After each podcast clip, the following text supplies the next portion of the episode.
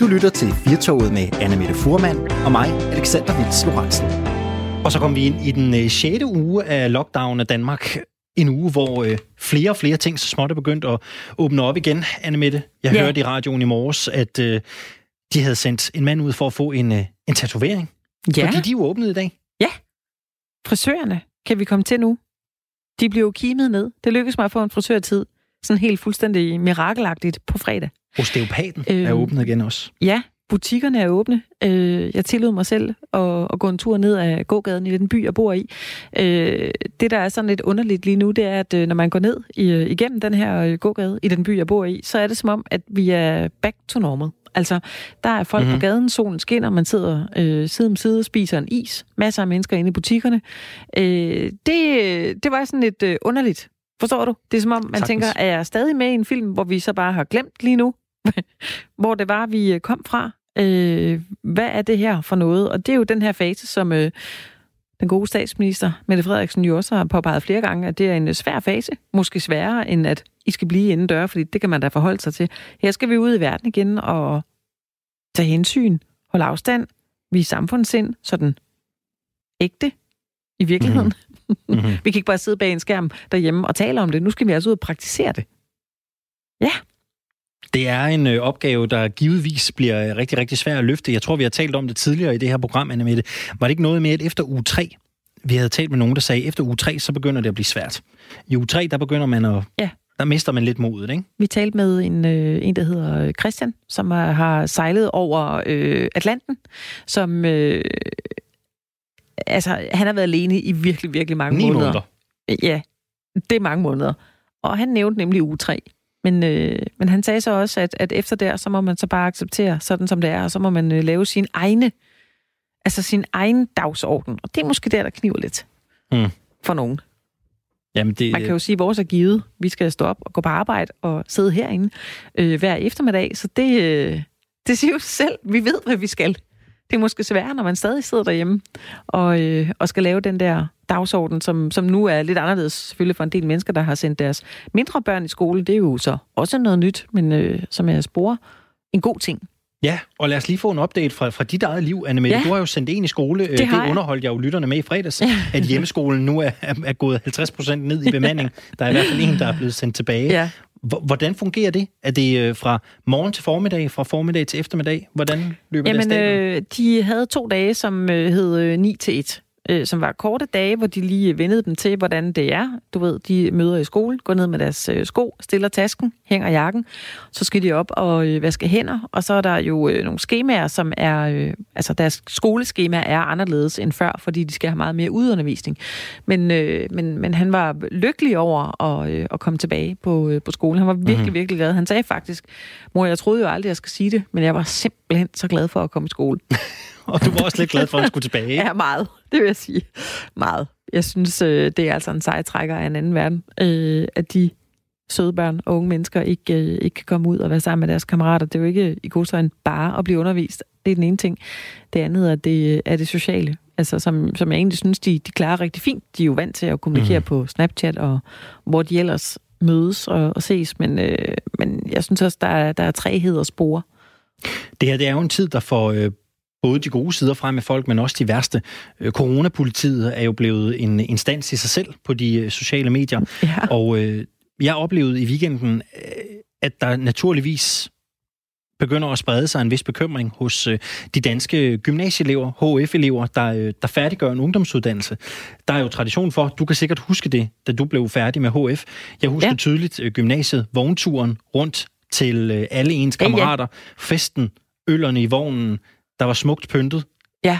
i anledning af dagen, den hænger jo i en, i en tynd tråd, som det ser ud lige nu, og det bekymrer jo rigtig mange gymnasieelever. Mange har stillet sig frem og har talt om det i pressen, og så får man altså en over nallerne for, hvad bilder man sig lige ind, og er også over det i en situation som den her. Ja. Skal jeg være helt ærlig, hvis det var mig, jeg ville være ødelagt. Det kan sgu godt være, at det lyder banalt, men hvis det var mig, der ikke fik lov til at få den der unikke oplevelse, man har mm. glædet sig til minimum tre år, Ja, det er så, derfor, man startede.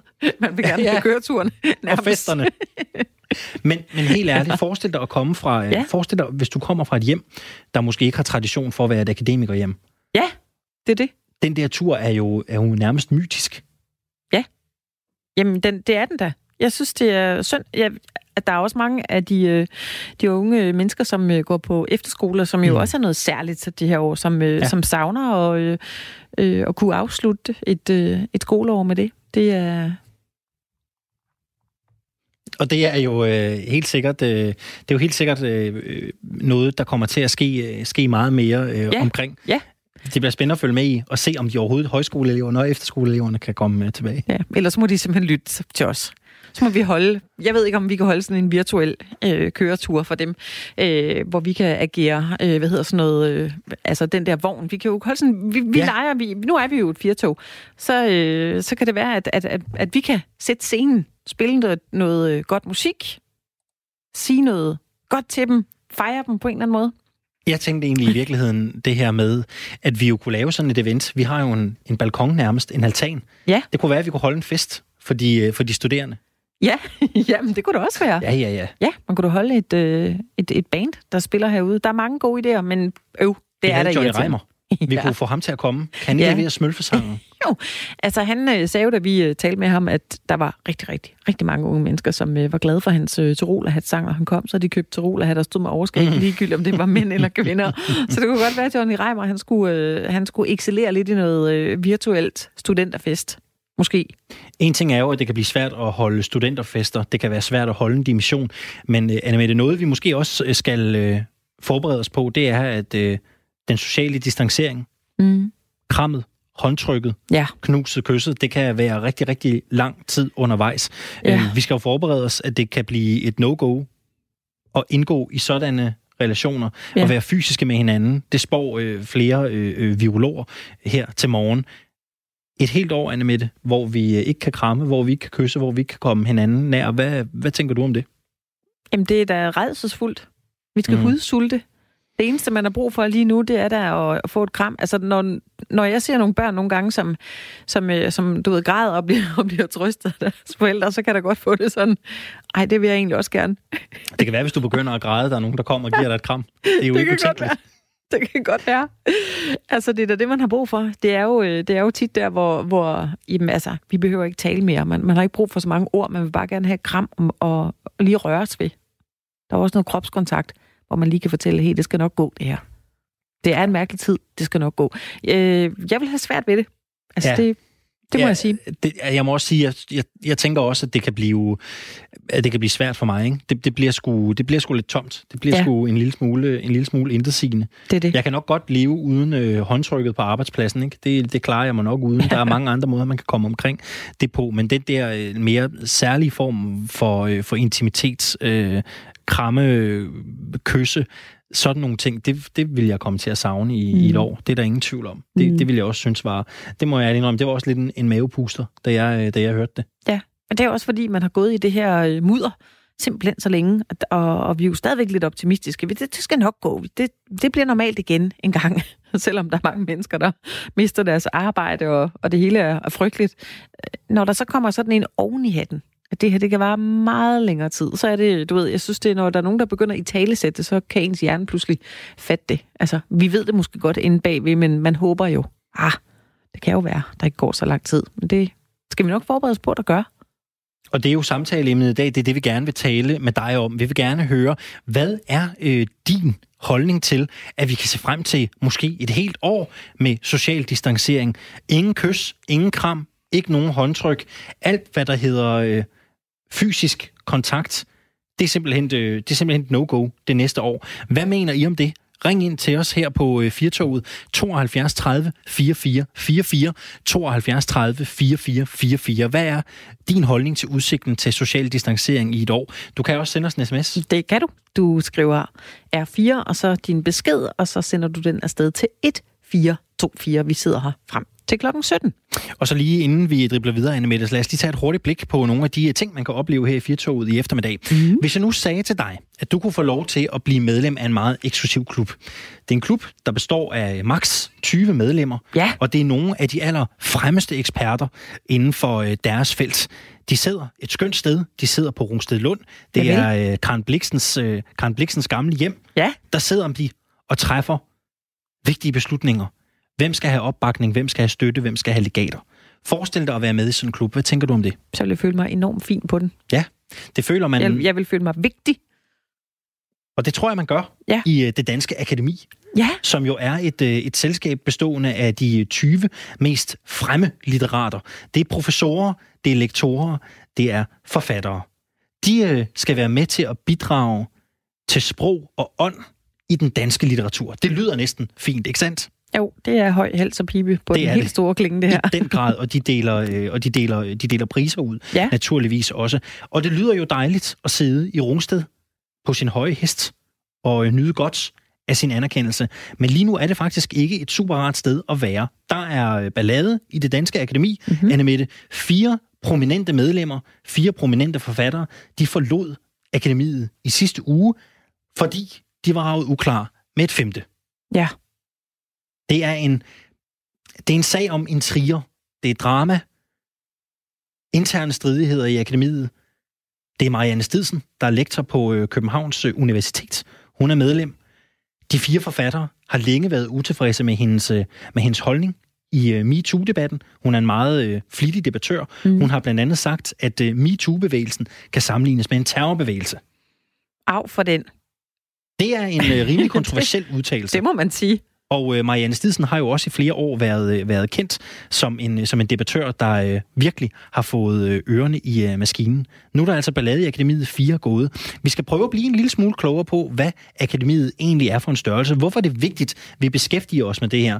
Og så skal vi altså tale om, øh, om, den, her, øh, om, den, her, øh, om den her krise. Mm. Det er på øh, programmet den her eftermiddag. To timer med øh, Radio 4 med Anne Mette Furman og Alexander Vildstod i Firtoget. Coronakrisen sætter sine spor også øh, digitalt, og en af dem, der mærker det, er den øh, digitale trendanalytiker Christiane Vejlø, som også har måttet sadle om og tænke anderledes, men øh, hun mener nu, at det er meget godt at reboote og lige se på kvaliteten af vores digitale forbrug. Velkommen til dig, Christiane Vejlø. Tak skal du have. Du er trendanalytiker, og øh, som alle os andre, jo nødsaget til at sådan omorganisere dit arbejdsliv på grund af den her coronakrise. Hvis vi starter øh, med at se på den øh, sådan kvalitative del af vores digitale forbrug, hvad mener du, vi kan hive ud af positive ting, der er sket på de øh, seks uger, den her lockdown stort set har varet? Altså først og fremmest skal jeg jo understrege, at jeg slet ikke synes, det er en rar situation, vi er i. Men vi har ikke bedt om det, men vi er i den her situation. Og så øh, bliver vi jo også nødt til at håndtere det og ligesom komme bedst muligt igennem det. Og øh, det, der jo sker lige nu, det er, at vi øh, med et godt gammelt dansk ord bliver disrupted. altså vi, hele den måde, vi lever på, øh, bliver forandret lige nu, og det betyder, at vi bliver nødt til at, øh, at tænke nyt. Øhm, og det gør vi både i forhold til, hvordan vi driver vores familie, men det gør vi også i forhold til, hvordan vi driver vores arbejdsliv. Og så nogen som mig og rigtig mange andre, der lever af at være sammen med rigtig mange mennesker, altså det er simpelthen en væsentlig del af vores job. Vi har en mulighed for nu at, øh, at prøve at ryste posen og øh, at tænke på an, at udvide andre forretningsområder, og det har øh, virksomheder og erhvervsdrivende og, og mennesker i det hele taget øh, rundt omkring i verden lige nu. Mm. Og børns skærmtid, det er jo også øh, på dagsordenen, kan man vist roligt sige. Det er jo på mange måder eksploderet. Og alligevel så mener du ikke, at vi som forældre skal stresse sådan alt for meget over de ekstra timer, der bliver brugt på at, at spille. Hvor, hvor, hvorfor, hvorfor mener du det? Jamen det mener jeg jo faktisk generelt ikke, at vi skal stresse så meget over. Nu har vi haft en periode, hvor det har været rigtig meget i vælten, sådan åh, børnene er for meget på skærmen, og det kan være skadeligt på den ene og den anden måde, og det har vi efterhånden fået manet til jorden, at det er der ikke rigtig noget videnskab, der sådan går ind og understreger, at det decideret kan skade vores børn, men det er klart, at vi som øh, forældre og som lærere og samfund i det hele taget, øh, skal hjælpe vores børn, ligesom med alle mulige andre ting, til at, at leve et ansvarligt liv og foretage de rigtige valg. Lige nu, der bliver de jo nødt til at gøre det, som vi har skældt dem ud over, nemlig at være rigtig meget på skærmen. Og det bliver de nødt til både for at have Øh, skolekontakt og lave lektier, og også for at have deres sociale kontakt. Så det jeg sådan lidt håber, der kan ske nu, det er, at vi bliver bedre til at kigge kvalitativt på børns skærmbrug, og se på, jamen altså det, at man er på en skærm, er ikke dårligt i sig selv. hvis man lige sørger for, det kan jo være en udfordring nok i sig selv øh, lige nu, men hvis man sørger for at få fysisk øh, øh øh, bevægelse, altså for, for, sørge for, at børnene bevæger sig, øh, jamen så sker der jo sådan set ikke øh, så meget ved, at de øh, snakker med deres venner, og når de spiller computerspil, jamen så er det ikke bare spil af tid, det er faktisk også en social lim i deres netværk, at de har den her kontakt til deres venner gennem computerspillet. Så jeg håber, vi kommer til at kigge mere nuanceret og kvalitativt på, øh, hvordan børnene bruger de her skærme, og måske også fordi vi godt selv kan se, at en fredag eftermiddag kan man godt tage en drink med vennerne over skærmen og faktisk hygge sig meget godt, så måske er det bedre end øh, en alternativ, som vil være ingen kontakt lige nu. Christiane Vejlø, den her situation har øh, måske også øh, lært nogle forældre eller givet folk en idé om, at, øh, at fremtiden meget vel kan, kan se digital ud, forstået på den måde, at, at der kan være en pointe i at måske dyrke øh, de her skærmes øh, pædagogiske og didaktiske potentiale også. Ja, altså det vi er i gang med lige nu, det øh, er muligt, at det kommer til at tage et lille dyk, når vi øh, forhåbentlig snart ikke er i den her pressede situation mere. Men den sådan generelle kurve opadgående i forhold til at bruge skærmene og bruge de digitale øh, virkemidler og, og, og også øh, skabe mere læring og socialt liv, øh, det vil vi blive ved med at gøre, og vi vil forhåbentlig også blive bedre til det. Altså igen tilbage til det kvalitative at når vi ikke har muligheden for for eksempel fysisk samvær, det kunne også være en virksomhed, øh, som plejer at bruge rigtig meget budget på at, øh, at flyve til udlandet for at holde møder. Det kan være, at de har fundet ud af nu, de har fundet en, en model for at holde rigtig gode øh, videokonferencer, øh, og at de så på den måde både kan spare noget på budgettet og også øh, noget godt for miljøet, nemlig at skære de her øh, flyrejser ned. Øh, på den måde så øh, kan der være nogle konsekvenser efterfølgende af det, fordi vores modenhed i forhold til at bruge de her skærme øh, stiger ret kraftigt lige nu. Hvis vi lige kigger på vores øh, enten Alexa eller vores øh, Google Home, så må de jo have, have kronet dage nu om stunder, hvis de sådan virkelig lytter efter. Burde vi som ja. forbrugere være, være ekstra kritiske lige for tiden? Også hvis man er virkelig ensom, så har man en at snakke med. ja. Nej, jamen jeg tror, du tænker på, at, øh, at der har også været en debat om, hvorvidt mm. de her devices, de lytter efter det, vi siger. Når vi er rigtig meget hjemme i vores bolig, jamen, så kan de lytte til rigtig meget. Og, øh, og der vil jeg jo sige, at, at det er klart, at når vi vælger at tage ting ind, som kan gå online i vores bolig, så vil der altid være en indsamling af data, og der vil altid være en mulighed for, at, at noget af det, vi deler på den ene eller den anden måde, øh, lander et eller andet sted. Og så må vi jo finde ud af, har vi tillid til, at øh, den data lander de rigtige steder og bliver forvaltet på den rigtige måde og beskyttet på den rigtige måde. Hmm. Der er ikke noget indtil nu, der beviser, at de her ting, de lytter med på en måde, de kan bruge til noget fornuftigt. Øh, de, der, der har været nogle eksempler på, at, øh, at de har øh, brugt nogle samtaler til test, og det igen, det må være op til folk, må virkelig vurdere, altså er det fedt, at der kan stå et device i din stue, som faktisk kan høre med på en samtale. Øh, og, men nogle gange så er der jo masser af, af, af convenience-faktorer i de her devices, så det er jo det, som den enkelte må, må vurdere.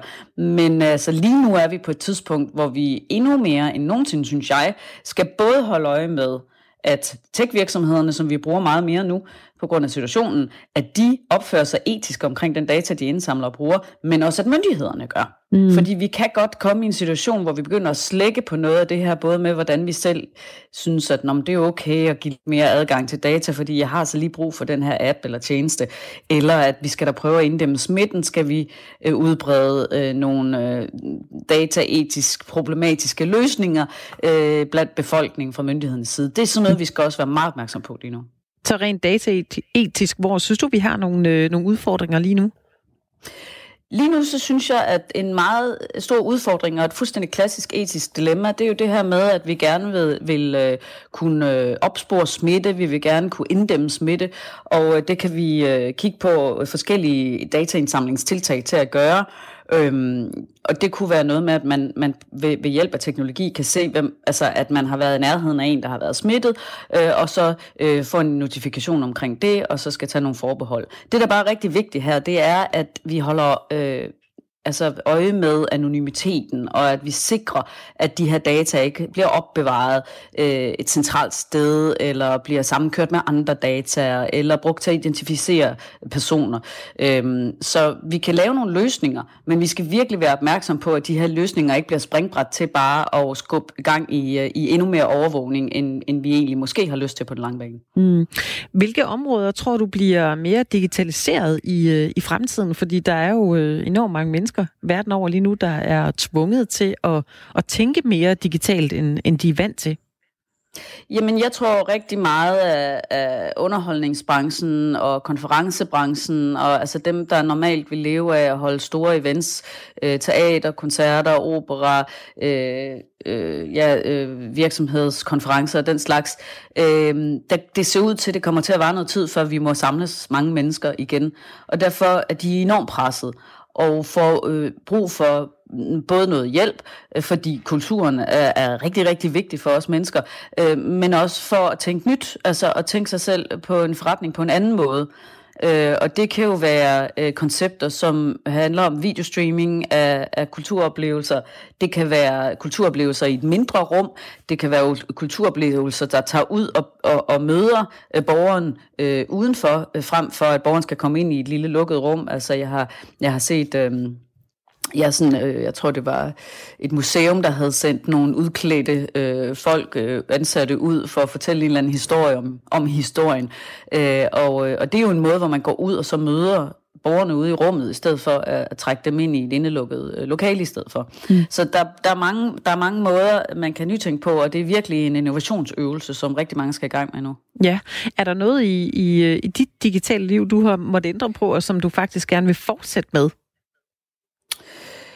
Øhm, nej, det ved jeg faktisk ikke. Altså, jeg er jo ret øh, digital i forvejen, og jeg er vant til at holde, øh, holde videokonferencer, og mm. Øh, jeg gør det selvfølgelig i langt højere grad nu. Men jeg tænker for eksempel, nu sidder jeg i nogle bestyrelser, og der holder vi jo så møder nu øh, online, og jeg tænker måske, at i nogle situationer, vi, hvor vi normalt ville have haft svært ved at kunne finde en tid, hvor vi alle sammen kunne mødes til et bestyrelsesmøde øh, analogt, øh, det kan jo godt være, at man sådan tænker nu, ved du hvad, så gør vi det simpelthen bare øh, over video, fordi det kan faktisk godt lade sig gøre.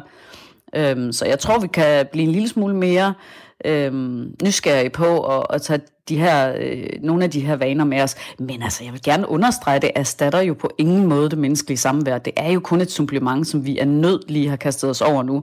Men vi kan, hvis vi kan tage det bedste af det med os videre, øh, så er det jo også øh, altid godt at få noget, noget positivt med os fra en krise, kan man sige. Det er det. Christiane Vejlø, trendanalytiker. Tak fordi du var med her i øh, Firtoget. Han fortsat god dag. I lige måde. Der er jo kommet gang i debatten i Danmark i dag, øh, særligt i forhold til den sociale distancering. Der har været talt om øh, fra flere biologer fra morgenstunden, at det kan faktisk være, at der skal gå et helt år, før at vi øh, igen kan komme i gang med at kramme, kysse og øh, give hånd. Øh, nu har der været pressemøde her til eftermiddag, hvor øh, Kåre Mølbak altså har øh, nuanceret sine udtalelser lidt, men det ændrer altså ikke ved, at der potentielt kan være en tidshorisont på et år, hvor øh, vi skal holde rigtig, rigtig god afstand øh, til hinanden. Det er også dagens øh, debat i Firtoget den her eftermiddag. Hvordan har du det med, at øh, der kan gå et år, før vi eksempelvis kan kysse og kramme øh, igen? Øh, vi har fået en sms, Anne Mette fra Torben. Han skriver, hej i studiet. Hvis det er, at man ikke må kramme det næste år, er et stort problem for visse folk, så vil jeg da nødig være i deres sko, for hvordan vil de så takle de virkelig store problemer, som arbejdsløshed, dårlig økonomi med mere. Så for mig er det kun et lille problem. Og øh, her kan man jo sige, at Torben kan, kan have fat i en pointe. Jeg tænker bare, hvis man er der, hvor ens økonomi er blevet dårlig, hvis man er gået konkurs, hvis øh, ens hverdag generelt er faldet fra så har man med brug for nogen at kramme med, eller nogen at kysse på. Altså det er jo øh, virkelig øh, en, en, en, en lang lort, man skal tage en af hver dag. Ikke? øh, men jeg forstår jo pointen. Altså naturligvis, der ja. er jo isoleret set større problemer, men hvis man både har det ene og det andet, så begynder det jo faktisk at blive rigtig, rigtig svært. Ja, det er det. Det kan vi ikke holde ud. Nej. Ej. Og øh, du kan også blande dig i debatten. Ring ind til os på 72 30 44 44, 72 30 44 44. Hvad siger du til, at der kan gå et uh, helt år potentielt, før vi kan kysse og kramme igen? Uh, vi har fået et uh, opkald fra Per. God eftermiddag, Per. God eftermiddag. Hvor ringer du fra? Jeg ringer fra Silkeborg. Fantastisk. Lidt vest for Silkeborg. Per, nu hører vi her, at uh, vi potentielt kan gå et år mere og hudsulte. Hvad, øh, hvad siger du til den, øh, til den udmelding, der, der er kommet i dag? Siger, at for det første, jeg vil gerne understrege først, at I har ikke ringet til en kyniker, men I har nok ringet til lidt en talduser. Øh, og jeg synes, at det er helt ude af proportioner. Øh, i, i, vi har en coronakrise. Vi har en, en, en lille epidemi, som knap nok kan finde ud af at vokse voksen her i Danmark. Øh, så derfor så er sådan nogle tiltag, de er fuldstændig ude af proportioner. Vi kan ikke undvære, øh, vi kan ikke undvære knus og kram. Det, det er farligt i længden for os at undvære. En, øh, en virusen går hen og bliver for os. Hvad, hvad, altså, hvad vil det betyde for dig personligt? Altså, hvordan, hvordan, vil, hvordan vil du håndtere det her? Jamen, øh, jeg, har ikke, jeg har ikke lavet så meget om på mine daglige vaner i den her scene. Jeg er ikke en af de mennesker, som... Øh, jo, jeg viser behørig respekt, når jeg er i byggemarkedet øh, og ude at handle. Så er jeg god til at holde afstand og vise respekt. Men i forhold til min øh, omgangskreds, mine venner og min familie, der giver jeg mange krammer. Men jeg synes, den er, øh, og det, det er dejligt, du har ringet til os, Per, for jeg, altså jeg synes jo personligt, den er lidt svær, den her, ikke? Fordi øh, der kan jo være en pointe i, at social distancering, det kan være den rigtige måde at sådan for alvor holde smitten fra døren.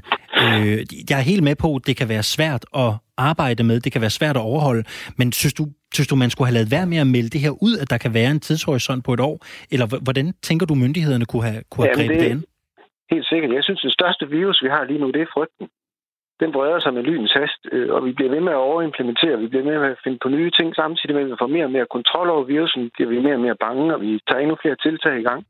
Nu er der godt nok begyndt at blive åbent lidt op, men det er som om, der breder sig sådan en, en, en angst i samfundet, samtidig med, at virusen faktisk øh, er under kontrol. Vi har den under kontrol, så vi behøver ikke at begynde at sætte en hel masse nye skibe i vandet. Vi kan, ikke holde, vi kan ikke holde til ikke at, at kramme og kysse og være kærlige og varme. Det kan vi ikke holde til. Er, men er du et af de mennesker, der tænker, at tingene hele tiden bliver ved med at se sorte ud? Altså er du sådan en, der savner at få at vide af myndighederne og af politikerne, at der er et lys for enden af, af tunnelen? Jeg er sådan en, der tænker selv. Øh, jeg drager mine egne konklusioner. Jeg følger med i tallene. Og jeg kan se, at den epidemi, vi har i Danmark, den, den, er, den er lille. Øh, vi, har, vi, vi skiller til udlandet, og vi ser de forfærdelige tal hver dag. Og vi har grælde eksempler fra Italien og Belgien og sådan nogle steder lige nu. Men det er ikke Danmarks virkelighed. Vores vir- virkelighed er, at vi har en, en, en, øh, en epidemi, som jeg sagde før, som godt nok kan finde ud af at vokse til en ordentlig epidemi. Vi har den under kontrol, så der er ingen grund til at gå, gå i panik. Men er den ikke kun lille, fordi vi har taget de forholdsregler og, og, og gjort det så konsekvent, som vi har? Øh, det, jeg ved ikke, hvem der kan bryste sig af det. Jeg er jo en af dem, der mere eller mindre konsekvent har brudt reglerne sammen med mange af mine venner og min familie. Så måske er det lige så meget vores fortjeneste, at det er gået den vej, selvom vi i Bugås øjne har brudt reglerne. Her øh, til sidst, Per, inden jeg slipper dig, øh, du, du, du virker som en, som en herre, der, der er meget nede i tallene. Må jeg spørge, hvad, hvad, altså, hvad, er din, hvad er din baggrund for, for den interesse, udover at være almindelig engageret samfundsborger? Øh, jeg synes, folk har en tendens til at lade sig lede deres følelser, og øh, det er ikke blevet bedre efter øh, nettet er blevet sådan et nemt sted at besøge. Man kan gå på hvilket som helst forum, hver gang der dukker en TV2-nyhed op, så er folk ved at dø af, af angst og, og stress og bekymringer, i stedet for at dykke en lille smule ned i tallene. Man kan bare gå på øh, sundhedspolitisk tidsskrift eller et eller andet sted, øh, google det. Det tager to minutter at finde ud af, at, at øh, tallene er meget, meget små i Danmark. Jamen, per, der den... dør så forsvindende få af, af corona i forhold til, hvad der dør andre ting lige nu, mens vi snakker i dag. Per, tusind tak skal du have, fordi du havde lyst til at ringe ind og øh, give dit besøg med. Kan du have en øh, rigtig dejlig eftermiddag og en god aften, tak. når du kommer dertil. I lige måde. Tak skal du have. Og, og kram til dig. Og et uh, radiofonisk kram tilbage til dig også, Per. Åh, oh, tak for den. Og, den varmede. og, og Anne Mette, prøv at høre, vi er jo uh, interesseret i at tale med mange flere ja. om det her. Som sagt skal det siges, uh, Kåre Mølbak har på pressemødet her til eftermiddag nuanceret sin udtalelse lidt. Han, han har været ude at sige, at det er blevet meget skarpt vinklet, men det ændrer jo ikke på, at vi kan stå i en uh, situation, hvor social distancering, altså ingen kys, ingen kram, ingen håndtryk, det kan være virkelighed. Det kan være den rette snor, vi skal, vi skal gå efter det næste års tid. Derfor spørger vi her til eftermiddag, hvad mener du om det? Og man kan ringe ind til os 72 30 44 44 72 30 44 44 eller sende en sms. Det kan du. Du skriver R4, og så din besked, og den smækker du afsted til 1424. Radio 4 taler med Danmark.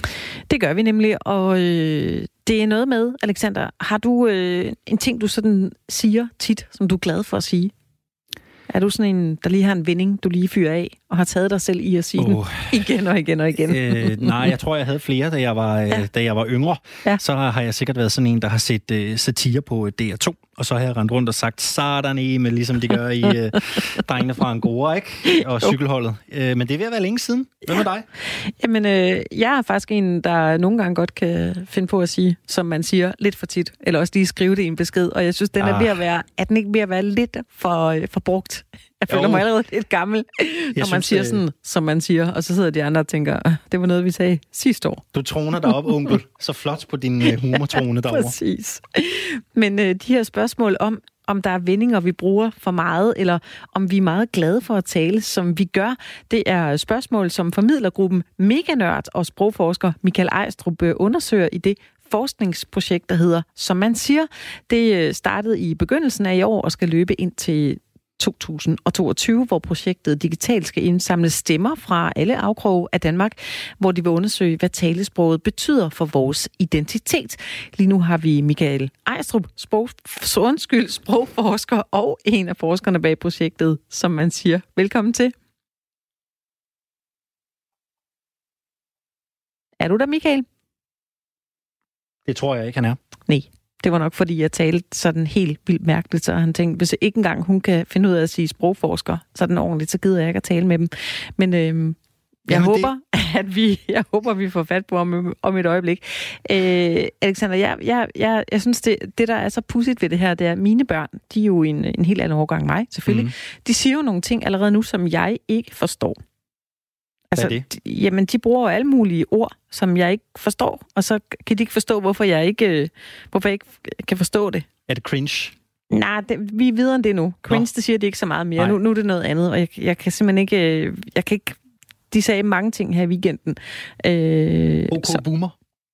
Nej, heller, der er du faktisk måske også lidt en oldie, Jamen, når du siger det. Det er ingen tvivl om, Vi, vi er videre det, og det går jo altså sindssygt hurtigt, ikke? Fordi øh, de følger YouTubere, som øh, lynhurtigt opsnapper noget, og så følger de jo også, øh, du ved, forskellige memes på, øh, på, på de sociale medier, og så, så er man allerede videre. Det vil sige, det, jeg er jo sådan en derhjemme, jeg vil godt have, at vi taler dansk. Det er fint nok, de bruger de her vendinger, men øh, jeg værner meget om, øh, om det danske sprog. Så ja. vi har sådan et, et ord hver dag, som, øh, som, som de skal lære. Så gammeldags er jeg helt lærerinderagtigt. Øhm, det kan jeg faktisk ikke huske lige nu. Så meget for den her lærer. vi har dem ikke med på weekend, kan jeg sige, den her bog. Det, øh, det, vil, jeg, det vil jeg ikke have, at de skal gøre. Men øhm, kan det være, at vi har øh, Michael Ejstrup med på telefonen lige nu? Vi er her nu, ja. Det var godt. Tak, fordi du kunne øh, være med her i, i Firtoget. Selv mange tak. Du har jo øh, startet det her øh, forskningsprojekt, der hedder Som man siger, i starten af i år, og det løber mm. frem til 2022, hvor det så rent digitalt skal indsamle stemmer fra alle afkrog af Danmark. Og der vil jeg undersøge, hvad talesprog betyder for vores identitet. Øh, mm. Hvad er det særlige ved vores talesprog? Jamen det er, det er næsten ligesom vores øjenfarver, vores hårfarver, vores længde på fingrene og længden af vores negle. Vi har hver især vores eget talesprog og vores egen stemme. Øh, og den gør noget for vores identitet. Det svarer næsten til, hvis man siger, at folks sprog ikke er ok, så svarer det til at sige, at dem med fregner ikke er ok, eller dem med brune øjne, de ikke er ok. Øh, så vi, vi, vi fokuserer for lidt på, hvad vi egentlig må gøre og gøre ved hinanden i forhold til vores identiteter og så vores sprog. Hvorfor er det så vigtigt at undersøge? Fordi vi ved meget lidt om det. Øh, vi har faktisk aldrig taget sådan et kæmpe stort digitalt billede af Danmarks øh, stemmer. Altså mange gange så er sprogundersøgelser sådan nogle med 4 i, eller 10 i, eller måske er der 100 i, men det er jo stadigvæk ikke ret mange. Og vi synes, vi mangler sådan et digitalt øjebliksbillede af, hvordan er Danmarks sprog egentlig i år 2020, eller 21 eller 22. Så derfor satte vi os for at prøve at samle en masse stemmer ind, hvor de her stemmer jo, i og med, de fortæller noget om sig selv og deres øh, forhold til deres eget sprog, så får vi jo også deres stemme og kan selv lytte til, hvad, hvad det er, der findes. Et af de spørgsmål, I, øh, I stiller i, øh, i den her undersøgelse er, hvornår er du glad for at tale, som du taler Hvorfor spørger jeg om det? Ja, det er lidt for at få folks egen vurdering af, hvornår synes jeg, at mit sprog fungerer godt. Øh, fik jeg for eksempel den stilling i DR eller på Radio 4, jeg gerne ville have, fordi jeg havde det sprog, jeg har, eller fik jeg netop ikke den stilling på Radio 4 eller DR, fordi jeg har det sprog, jeg har, eller hvad med min kæreste? Han, hun, er hun vild med mit sprog, eller er der noget der, der ikke fungerer? Så det, det, vi, vi kunne godt tænke os at få folks egne vurderinger af, hvad er det, de sætter pris på, og også hvad er det, de ikke sætter pris på.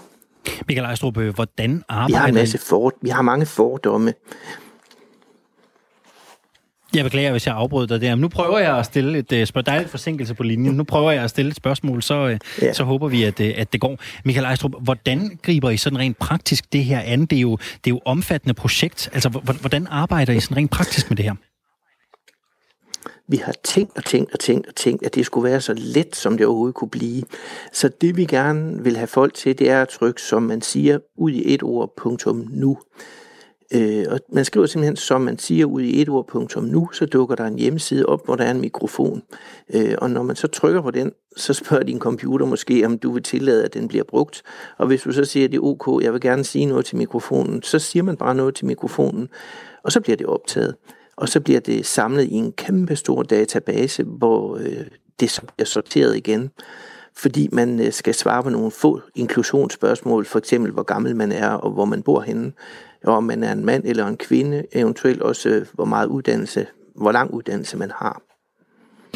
Jeg bliver lige nysgerrig, og så, Michael. Så fordi... sorterer den det i bunker. Michael, hvordan, øh, hvordan taler du selv? Har du nogle vendinger, du, øh, du ofte bruger lige for tiden? Uh, det er jeg jo blevet gjort opmærksom på nu her, efter vi er gået i gang. Fordi så er det jo altid interessant, hvad gør du egentlig selv? Øh, og det har jeg. jeg. Jeg er sådan en handlingsorienteret mand, der synes, at vi må videre hele tiden. Jeg kommer jo fra Herningområdet, hvor vi er vant til, at det kan ikke nytte noget at ligge og sove på sofaen, vi skal videre. Så jeg siger konstant, når jeg er ved at synes, at en samtale er nok, så siger jeg godt så. Ah. og når jeg siger godt så, så betyder det, at nu gider jeg ikke at høre mere om det. Nu er den sag uddebatteret, nu må vi videre med det næste, vi skal lave. og det, det er rigtigt, jeg siger det hele tiden. Og det er faktisk lidt irriterende, fordi det er sådan lidt dominerende ikke at sidde der og sige, godt så, nu kan jeg ikke høre mere på dig. og der kan du måske se, hvor svært det er også at lægge fra sig igen, øh, når man har de her, de her vendinger, man ofte bruger. Det er meget svært. Øh, og så er der også nogen, der hele tiden siger, at det er så fint. Øh, det har jeg også lidt haft en periode, hvor jeg sagde, at det er bare så fint uden egentlig at lægge mærke til, hvad det egentlig betød. Det betød nok næsten det samme som godt så. Altså, hvis jeg siger noget, Nå, men det er så fint, det betyder, jeg synes, det er ok, det du laver, gider ikke at høre mere om det, nu skal vi videre. Hvad betyder sproget eksempelvis, øh, altså en, hvad, hvad, hvad betyder en, en dialekt for ens identitet? Den kan betyde meget. Altså hvis man går ind på, som man siger, så er der en podcast derinde, der hedder I udkants Danmark. Der er Hanne med, og Hanne hun fortæller sin historie om sig selv og sit sprog.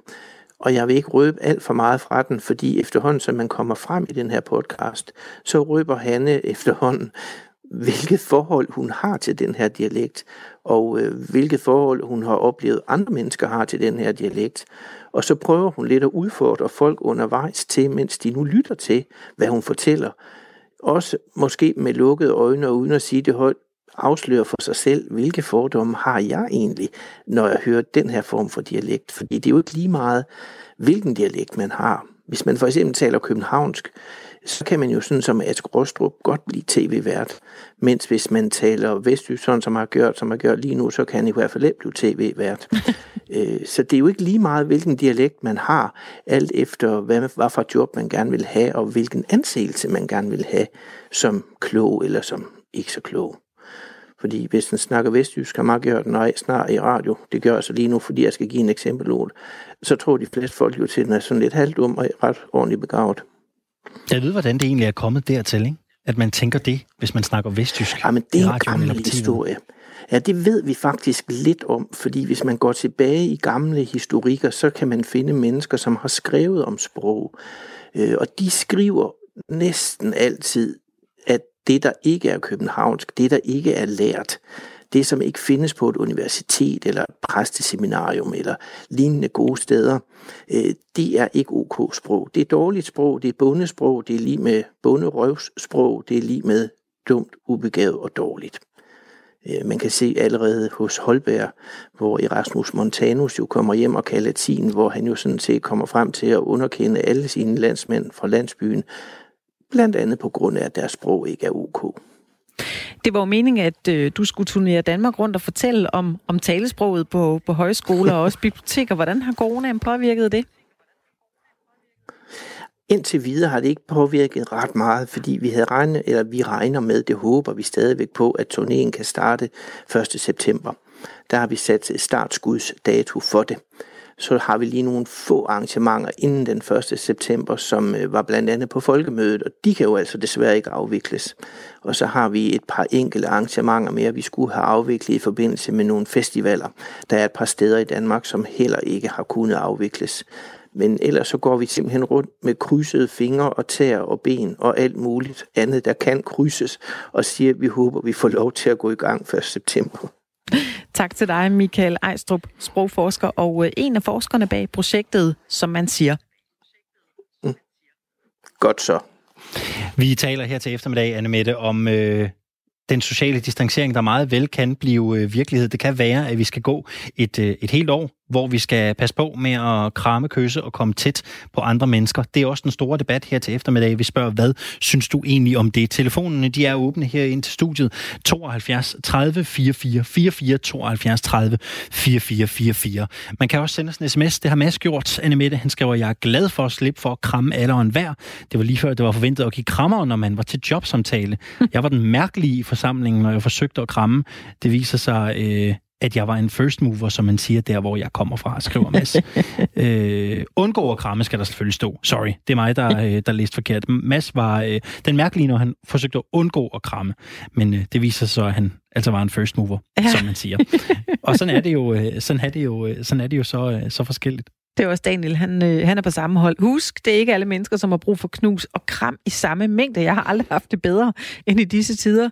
Selvfølgelig indtaget, når jeg tænker på de syge, de de døde mennesker. Vi skal nok klare os. Altså, han tænker lige på, at vi skal tage et step videre og tænke på, at der er også nogen, der, der er rigtig syge lige nu. Det er klart, men, øh, men der er jo nogen, der, øh, der har det godt med ikke at kramme mm. alt for meget. Jeg kan godt se pointen, øh, fordi der er gået meget kram i den, det medgiver jeg. Jeg ja. synes også tit, det er sådan, at man i dag nærmest bliver opfattet som lidt, øh, lidt gammeldags og sær, hvis man stikker lappen frem og siger goddag. Øh, Ja, det synes jeg nogle gange. Jeg synes, øh, man, jeg synes, man meget hurtigt er på kram med folk, man ikke kender særlig godt. Det, det, det kan jeg da godt selv have det sådan. Det, jeg er ikke parat til, at du skal kramme mig endnu. Det er skønt at få øh, mange holdninger ind. Vi talte også med Per tidligere på timen, som mente, at vi kan simpelthen ikke holde til det. Altså, vi kan ikke holde til et år, hvor vi ikke øh, krammer eller kommer hinanden ved. Der, der, der, er simpelthen, der skal være noget, der opvejer de svære tider. Ja. Din holdning, den er også velkommen. Ring ind til os. 72 30 44 44, eller send en sms. Det gør du. Du skriver R4, og så din besked, og den sender du afsted til 1424. Se, bølgerne de går højt i det øh, danske akademi, der har til formål at virke for det danske sprog og den danske ånd inden for litteraturen. Så flot lyder det i hvert fald på akademiets egen hjemmeside. Det er en samling på øh, maksimalt 20 personer inden for den litterære verden. Det vil sig professorer, lektorer og forfattere. Men nu er klubben blevet fire medlemmer fattigere efter forfatterne Susanne Brygger, Jens Merup Sørensen, Ida Jessen og Astrid Salbak, altså fremme fornemme danske forfattere har valgt at trække sig fra akademiet. Det har de, ifølge information, gjort i frustration over et femte medlem af akademiet, nemlig lektor Marianne Stigsen fra Københavns Universitet, og hendes udtalelser om MeToo-bevægelsen, hun øh, har sammenlignet med en terrorbevægelse. Der er blandt andet en øh, kritik her, der handler om, at Marianne Stigsen simpelthen har brugt sin position i det øh, danske akademi til at få udbasonerede sine synspunkter. Udover de fire forfattere, der har forladt det danske akademi, så har fire øvrige skrevet under på en erklæring, der opfordrer Marianne Stissen til at forlade akademiet. Men hvor alvorlig er skandalen i det danske akademi, og hvad er det egentlig for en institution, der nu gennemgår sin største krise nogensinde? God eftermiddag og velkommen til øh, dig, Lars Handesten. Ja, tak skal du have. Du er lektor i dansk litteratur ved Institut for Kulturvidenskaber ved Syddansk Universitet. Start, Lars Handesten, med at gøre os lidt klogere på, hvad er det, det danske akademi egentlig for en institution? Ja, du har jo sådan set nævnt noget af det i indledningsvis her. 20 medlemmer øh, er der i akademiet, som øh, har den opgave at øh, uddele en række priser og på den måde virke for dansk ånd og sprog, øh, som det hedder inden for litteraturen, som du netop sagde. Så kan de i enkelte tilfælde, så kan de også øh, udtale sig om et eller andet øh, kulturelt problem. Det er ikke særlig tit, de gør det. Ifølge deres egen hjemmeside skal vi helt tilbage til 2007, for de kom med en mindre udtalelse om, at, øh, at Danmarks Radio ikke gjorde det godt nok på kultur- og litteraturområdet. Øh, så det er bestemt ikke noget, de, de går og gør hver eller hver anden dag øh, og udtaler sig om noget som helst. De kan også godt lave sådan mere offentlige arrangementer. Øh, det gjorde de for et par år siden om forholdet mellem kultur og eller kunst og, og politik. Så de kan godt lave sådan nogle arrangementer. Det er ikke særlig tit, det sker. Øh, det meste af det, der sker, det er på Rungsted Lund, øh, altså nord for København, hvor, de, hvor selskabet holder til og holder mundlige møder og snakker med digtere øh, og hører, hvad de har, har lavet og udtaler sig om det, men altså i et lukket forum.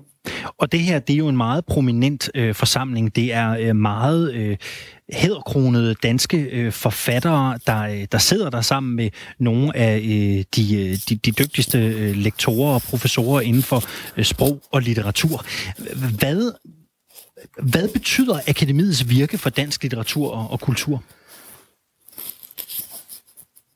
Hvis man skal være oversætter, så kan man sige, at det betyder ikke ret meget. Altså, det, de uddeler en, en meget stor pris, altså Akademiets store pris og, og en række andre øh, mindre priser til, til danske forfattere.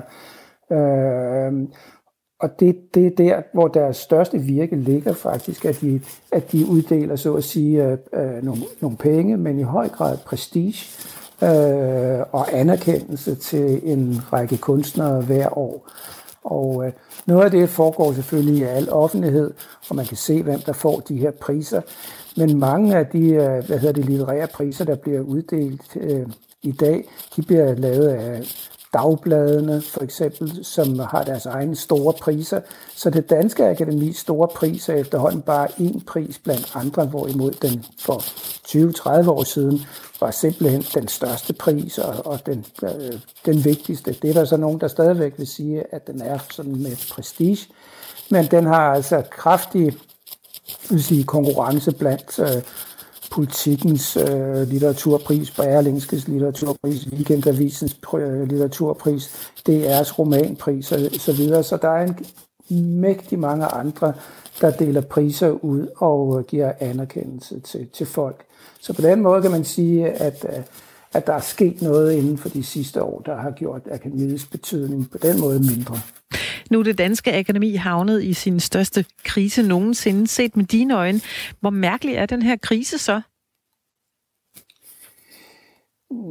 Ja, altså på sin vis vil jeg sige, at den ikke er, er særlig mærkelig.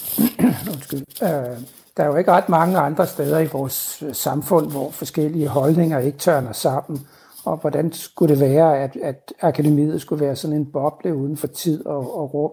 Så, så det er sådan set ikke det, det mærkelige ved det. Øh, det mærkelige er måske mere den, hvad hedder det, den reaktion, der er kommet på det, at den har været så, så voldsom fra nogle af akademimedlemmerne.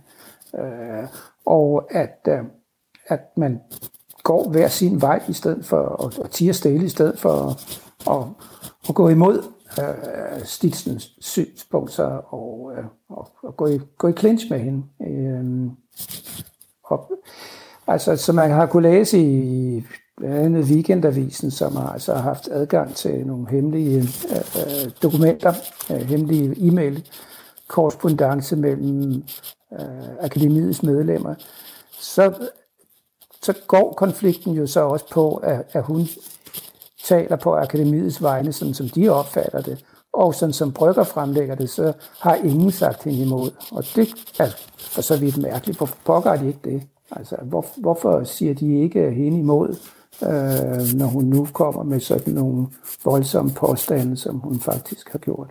Ja, og det at gå ud af akademiet, det er jo ikke bare som sådan lige at komme ind igen bagefter. Det er jo, øh, det er jo faktisk øh, nærmest umuligt. Det er jo ikke første gang, der er stridigheder ja. i det danske akademi, Lars Handesten.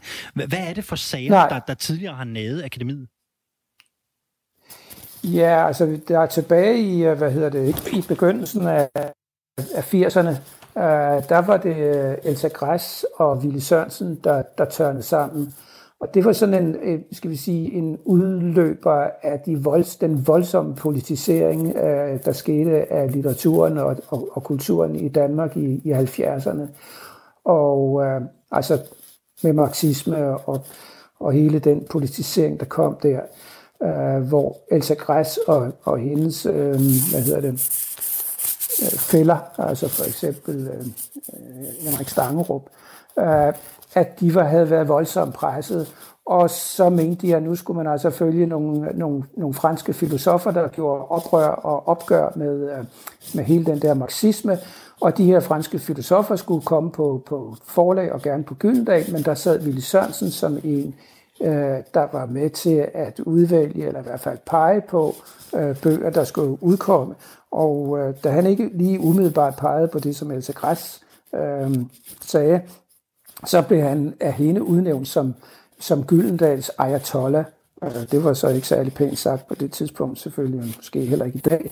Men øh, øh, i hvert fald blev Ville Sørensen så tosset over det, så han sagde, at han ville melde sig ud af akademiet, hvis, som altså Græs også var medlem af, hvis ikke hun skriftligt trak sine udtalelser tilbage. Og det gjorde hun så, og så blev Ville Sørensen siden der, Elsa Græs også. Øh, så det er, den, det er en sag, og der er ikke mange af dem. Det, det er ikke sådan, så der er øh, sager hver, hver anden øjeblik.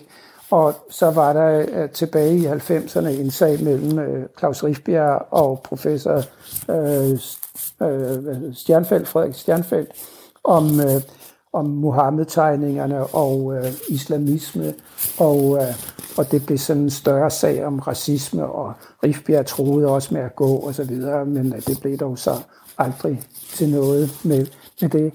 Så vi har haft de her konfrontationer, hvor, hvor, hvor, hvor folk har ville gå og, og, og var blevet tosset og så videre, men det er altså ikke blevet til noget.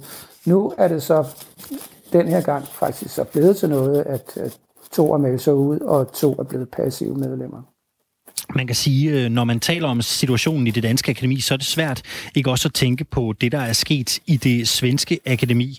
Øh, der var i 2018 jo en øh, lang række anklager om overgreb og, og voldtægt, der kom mod Jean-Claude Arnaud, som drev en kulturklub for akademiets medlemmer. Han er gift med Katarina Frostenson, som er tidligere medlem af det svenske akademi. Arnaud han fik en, en fængselsstraf, og det her det betød jo faktisk, at man ikke fik uddelt Nobelprisen i litteratur i 2018.